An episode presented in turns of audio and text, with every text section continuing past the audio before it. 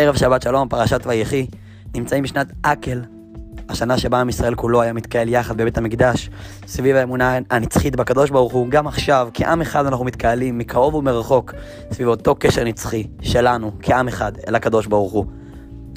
אתם יודעים, יש כלל שאומר שלא משנה מה היה כל משך הסיפור, כל הספר, הסוף צריך להיות טוב.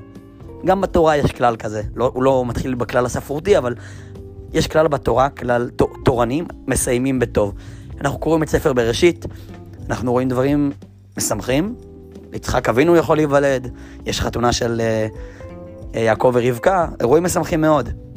אבל יש גם דברים מאוד מאוד כואבים בספר הזה. יש חצת הדעת, יש מבול, יש מכירת יוסף, נתק מאבא שלו והמשפחה שלו, אבל הכלל הוא שהסוף צריך להיות שמח. ספר בראשית מגיע לסיום שלו, אנחנו גומרים את הספר הראשון מתוך חמישת חומשי התורה, אבל הסוף לא שמח, כלומר, נמצאים בעידן יחסית שמח, אחרי שנות נתק שיוסף לא רואה את המשפחה שלו, הוא נפגש איתם, אבא שלו מחבק אותו, יוסף הוא משנה המלך מצרים, היהודים מקבלים טריטוריה שלהם במצרים, מקבלים מזון, למרות שכל העולם בבצורת.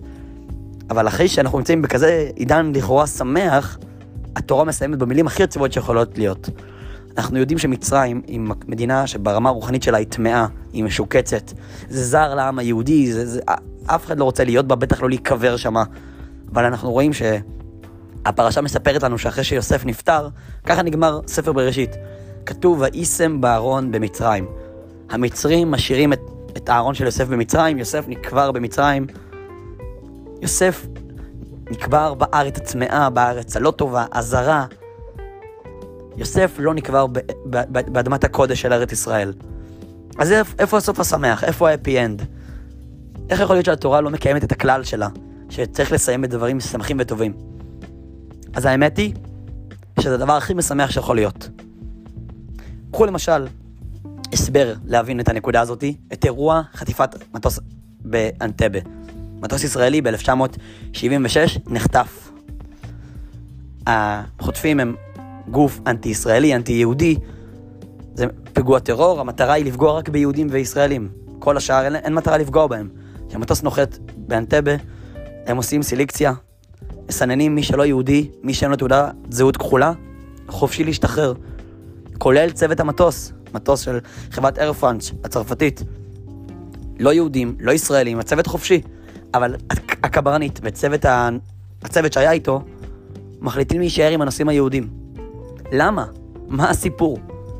מה טוב בזה שאם יש לא יודע כמה בני ערובה, אז עכשיו יהיה עוד שבע בני ערובה, עוד עשר בני ערובה. מה, למה לסכן את החיים שלך ולהישאר שם? כי יש פה רעיון שאומר שכשמישהו נמצא בצרה, אתה לא רק תנסה לעזור, ואם לא תצליח אז תוותר. אתה חייב להרגיש כאילו אתה הקברניט של האירוע, כאילו אתה קברניט המטוס. נכון שאתה לא ישראלי, נכון שאתה לא יהודי, החוטפים לא רוצים לפגוע בך, אבל אני טסתי את המטוס. במשמרת שלי, ב... תחת אחריותי, יש כאן אנשים שעלולים להיפגע. אני לא עוזב עד שהם בסדר. וזאת נקודה שהיא כל כך משמחת. תחשבו על הנושאים היהודים שעומדים כפותים, קשורים, מאוימים בנשקים, ואומרים שרק אותם משאירים פה, נוטשים אותם. כל החבר'ה האחרים שאין להם תעודות זהות כחולות, כל החבר'ה שלא יהודים ממשיכים ויוצאים משם החוצה. ופתאום הם רואים שהצוות המטוס, שהוא לא יהודי, מחליט, אנחנו נשארים איתכם. זה, זה מפיח תקווה. יש פה מישהו, בטח עם הקברניט, שיש לו סמכות ואחריות רשמית, בינלאומית. יש פה מישהו שאכפת לו. מישהו נשאר פה איתנו, בתוך המקום המפחיד הזה של החטיפה, כי אכפת לו מאיתנו. זה מרגיע אותנו, וזה בעיקר מלמד על הגדולה של אותו אחד. אותו אחד שמוכן לוותר בשביל האלה שנשארים בצרה. וזה הסיפור של יוסף. יוסף יכל להיקבר מחוץ למצרים, הוא שני המלך מצרים, הוא יכול לקבוע להצמיד את פרעה לפר... לפינה, להגיד לו, אני יודע שאתה רוצה שאני בתור משנה מלך מצרים, אקבר פה במצרים. אני לא מוכן, תקבור אותי בישראל, יש לי מספיק כוח פוליטי ומעמד ציבורי בשביל לדרוש ממך שאתה תקבור אותי מחוץ למצרים. אבל למה יוסף לא נקבר מחוץ למצרים? כי יוסף אומר, כשהעם שלי נשאר במצרים, ואני יודע, יוסף לא טיפש, שאחרי שהוא ימות מהעולם, אז המצרים ישעבדו את, מצ... את עם ישראל, ויענישו אותם, ויה... ויהרגו אותם, ויפגעו בהם. יוסף אומר, ידע, ידעו כל עם ישראל, יזכרו כל עם ישראל, אני יוסף, אני מלווה אותם, אני נשאר איתם במצרים, אני לא עוזב, אני, נש... אני איתם בצרה. זה הרעיון של מנהיג. בכל דור יש צדיק, מנהיג, שדואג לכל היהודים באשר הם. הוא איתם בצרה, הוא איתם בכאב.